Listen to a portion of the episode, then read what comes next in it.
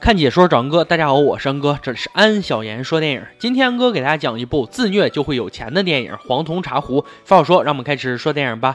男主约翰是一名普普通通的接线员，薪水一般不说，还经常莫名其妙的被老板怼。他有一个非常漂亮的女友爱丽丝，本科毕业的他仗着漂亮的长相，眼高手低，每次应聘都被拒绝，只好成了家里蹲。小夫妻靠着各种优惠券得过且过的生活，两人婚后生活虽然很甜蜜，但是生活中柴米油盐酱醋。茶却让两人陷入了困境，财政状况堪忧，所以两人生活质量也没有什么保障，请客什么的根本不存在，最多去朋友的派对蹭吃蹭喝，在聚会上喝着免费的酒水大醉一场，企图暂时忘却那些烦恼。某天两人外出时遭遇车祸，约翰在和赶来警察理论时，爱丽丝却突然注意到了什么，是对面一家很旧的古董店，一个老婆婆正在摆弄着一个精美的黄铜茶壶，于是爱丽丝偷偷潜入店里，顺势偷走了茶壶。爱丽丝本。本以为这是一件精美的工艺品，在一次烫发时，他不小心烫伤了头皮，然后茶壶竟然自己抖动了起来。打开盖子时候，发现里面出现了几张美钞。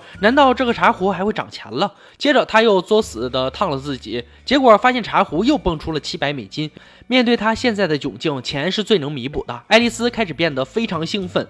原来茶壶是可以感受到人的痛苦，而且伤害程度越高，吐出的钱就越多。于是爱丽丝就开始拆家自残了。而另一边，约翰因为办事不力被炒了鱿鱼。当他垂头丧气的回到家，却发现满地狼藉，妻子也自虐的满脸伤痕。约翰想弄清楚是怎么回事，爱丽丝二话不说，直接就扇了他一个大嘴巴，接着向约翰展示了黄铜茶壶里冒出的大把钞票。但约翰不相信天底下有这样的好事，怕惹麻烦的他趁着妻子熟睡时偷走。了茶壶，竟然拿到了电视台参加古董拍卖展。然而不识货的主持人只把它当做了普通艺术品，出价五千美金。约翰自然不愿意，他最后还是把东西带回了家。夫妻二人约法三章，决定赚够一百万美元就收手了。于是互虐之旅从这天开始，他们开始脱毛、拔牙，再就是纹身，想尽一切办法折磨自己，让黄铜茶壶吐出更多的钱。晚上甚至玩起了竞技游戏——美女与野兽。几天后，当小夫妻玩的不亦乐乎的时候，两位看了新闻的犹太人找上门来。他们一进门就对男主拳打脚踢，并且声称茶壶是他们自家的传家宝。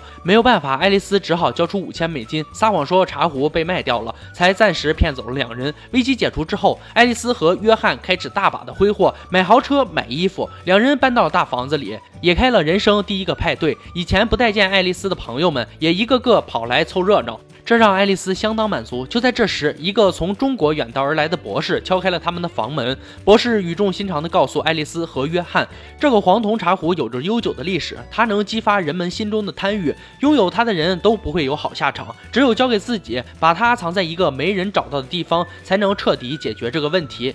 约翰非常认可博士的说法，但爱丽丝却不相信他。可最终，两人还是留下了茶壶。不过，两人还是有所顾虑。隔天，他们去图书馆查了资料，发现确实有这么个传说。爱丽丝却不以为然，觉得博士纯粹是想骗茶壶。两人没有交出这个宝贝，开始变本加厉的自虐。然而，问题在于茶壶已经不乐意吐钱了，现在只吐五块和一块的钞票。即使约翰把自己脸都打肿了，也弄不到多少钱。但当两人一起观看一场格斗的时候，事情却出现了。转机，原来茶壶目睹别人受伤时也可以赚钱，这样再好不过了。看别人受苦反而方便，两人赚到了大把钞票。随着欲望的不断膨胀。爱丽丝开始变得疯狂，她甚至想撞伤行人来牟利，这让小夫妻间产生了矛盾。一下和谐的两人开始破口大骂。爱丽丝指责约翰是个吃软饭的屌丝，他不停的骂茶壶，就不停的往出吐钱。于是为了赚钱，两人每天早晨都要互相爆料，相互伤害。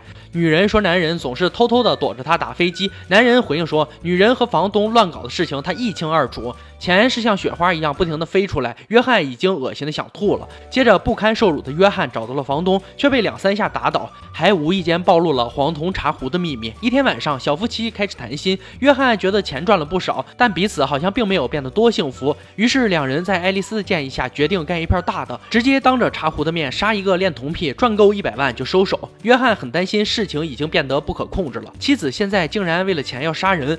于是，在一天夜里，约翰抱着茶壶坐在窗户边上，直接跳下了二楼，想以此让妻子醒悟。这样做果然有效，爱丽丝立马跑下楼，对着不省人事的约翰痛哭流涕。好在约翰只是受了轻伤，并没有死。就在二人决定隔天把茶壶交给博士处理时，家里却遭遇了贼，茶壶被偷。等约翰反应过来，他只看到房东的车子一闪而过。第二天，两人来到房东家里，想要拿回茶壶，却发现此时房东已经走火入魔了。他被茶壶迷了心智，满身是伤。现在居然想要杀掉爱丽丝，得到更多的钱。本来怂的不行的约翰，却在这时鼓起了勇气，挡在了妻子面前。就在这时，之前抢茶壶的两个犹太人突然出现。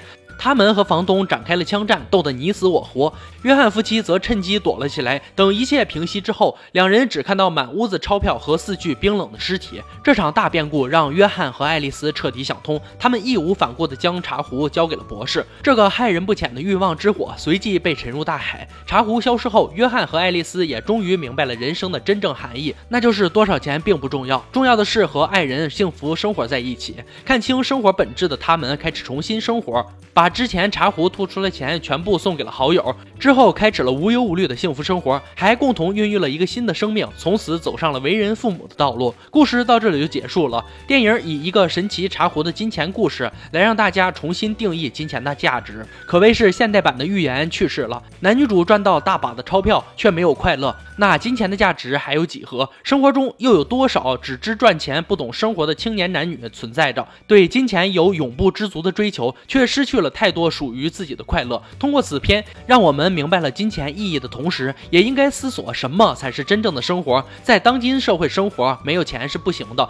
可钱挣多少是多呢？安哥认为够花就行。试想，从古到今，有多少仁人志士都倒在了无休止的贪欲钱财面前，才导致了自己身陷囹圄，最后落个牢狱之灾。安哥想问一下各位小伙伴：如果你拥有这个可以吐钱的黄铜茶壶，你会以伤害自己作为代价来换取金钱吗？喜欢安哥的。解说，别忘了关注我哦！看解说找安哥，我山哥，欢迎大家订阅我的频道，每天都有精彩视频解说更新。今天就说到这儿吧，我们下期再见。不是你快去